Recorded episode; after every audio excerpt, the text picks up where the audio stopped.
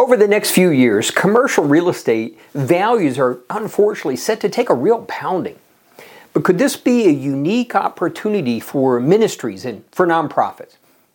Now, values are struggling for a number of reasons, some of which are the residual consequences of COVID.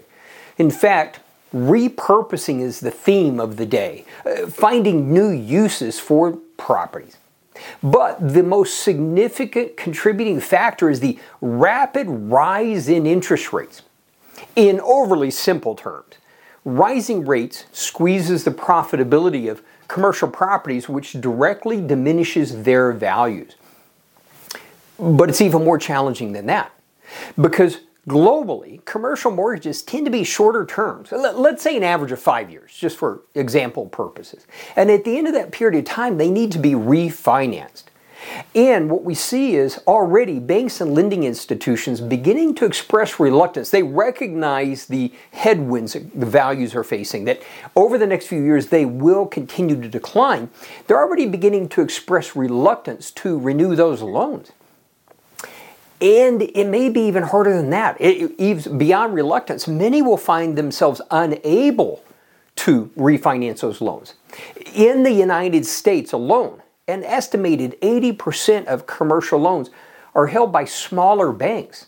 That as values decline, except for their absolute best customers, they will find themselves unable to continue to keep those commercial mortgages on the books. Again, exacerbating that reluctance to refinance. They want to diminish their exposure to commercial real estate loans.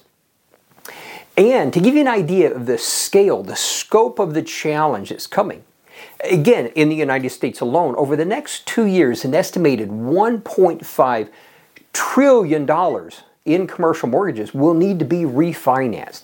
There's a tidal wave coming. And unfortunately, it will cause tremendous pain in the commercial real estate market. But this is where a potential opportunity for ministries and nonprofits comes in to, to acquire properties to help fulfill the mission. But it, it won't be easy. Again, acquiring financing, if it's necessary, will be a massive challenge.